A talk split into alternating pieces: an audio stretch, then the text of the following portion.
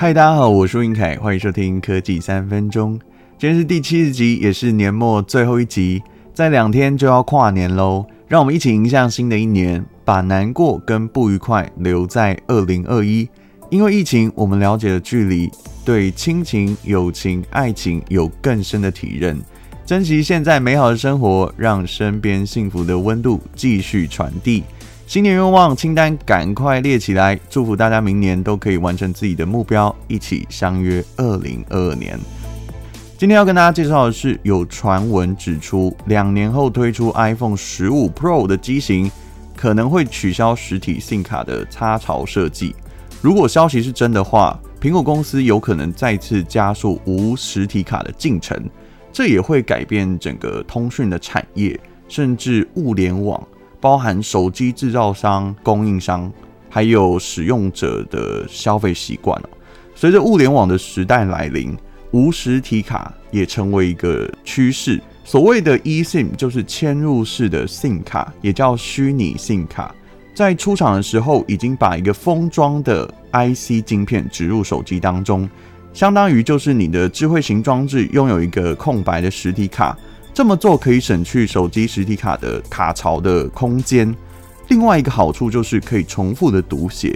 开通认证是透过 QR code 的形式去扫描，进行 OTA，就是 Over the Air 空中下载技术，去跟电信业者去认证，完成开通后就可以使用。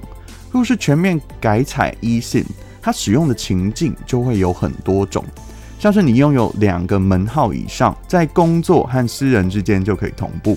第二种状况是要出国的时候，就可以线上申请你所需要使用的服务，设定完以后下载 eSIM，一下飞机就可以马上进行通讯，你不需要再去机场找门市啊柜位去购买实体的 SIM 卡，而且离开国家后，直接删除描述档就可以了，这是一个省时的一个好方法。以目前 iPhone 系列机型主流的销售市场都是采用一个实体的 Nano SIM 卡，还有一个数位 eSIM 的设计。除了中国大陆，因为法规的关系，目前是只有提供双实体的 SIM 卡。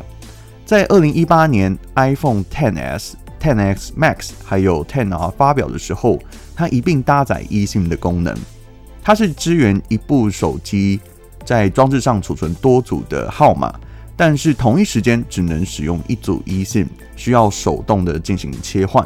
若是其中有一家电信业者处于无讯号状态时，iPhone 的部分它是支援可以使用另外一张实体卡的数据网络进行接听电话，所以当时这个功能直接碾压其他手机品牌。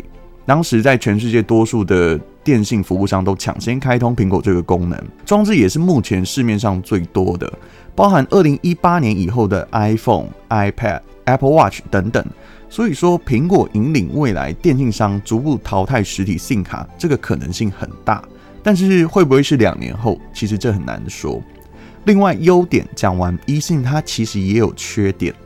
第一个常常就是更换手机的使用者可能不适合 eSIM。因为在台湾换机的时候，重新申请这个服务都要付给电信公司三百块，和现行换补卡的作业是相同的。第二个维修时，你只要送回原厂，都会被要求删除 eSIM，所以这一点真的是蛮麻烦的。最后要提及，如果 eSIM 的普及后，对万物联网应用，我们的生活会有很大的帮助，因为这涵盖的层面有智慧制造、智慧物流。智慧医疗、智慧零售，帮助我们在未来勾勒出五 G 专网的雏形。以后联网的自驾车要沟通，只有五 G 的低延迟才能满足这个应用的需求。这边提及一下五 G 的通讯三大核心的技术，就是大频宽，它要能够承载大量的装置吞吐的量，最后是超可靠的。低延迟通信哦，这也是支持自驾车最重要的一个技术。装置和机台沟通之间的钥匙其实就是 SIM 卡。像是 Tesla 电动车上面联网的服务，它是搭台湾大哥大，提供导航、联网跟娱乐。那根据原厂 SIM 卡这个更换使用说明书显示，车机目前使用的是实体 SIM 卡。当初特斯拉会在全球各地市场去寻找电信业者合作车联网的服务，也会评估合作业者他的网络收讯好坏或是速度的快慢，这多少会决定车主的使用者体验。所以在台湾大哥大收讯比较差的位置，车主可能就会觉得网络太慢或是卡卡，又或者是在地下停车场这种比较难覆盖到的无讯号区域，很有可能也会无法上网。那无法上网的情况下，就不能使用车子的一些相关应用服务，像是呼叫车子或是预先启动空调等等的这种动作。但是未来如果改采 e 性的方式，其实是可以自由选择不同的电信业者，这也要考量到车子的业者是不是有提供这样子更改的服务啦。那这个好处就是说，进口的外汇车。好，未来是可以透过这种漫游的方式来达到车子联网的效果。那也包含了这个居家装置以外的产品，都很有可能会去支援 eSIM，具体去实现万物都联网的状态。那也会让整个生活啊更加智慧，而且也方便。以上就是今天对 eSIM 的简单介绍。再次谢谢大家一起收听科技三分钟。接下来会提供更多元的内容，敬请期待。也谢谢你们陪我一起成长。喜欢科技三分钟，记得按赞、订阅并分享。我们明年见，拜拜。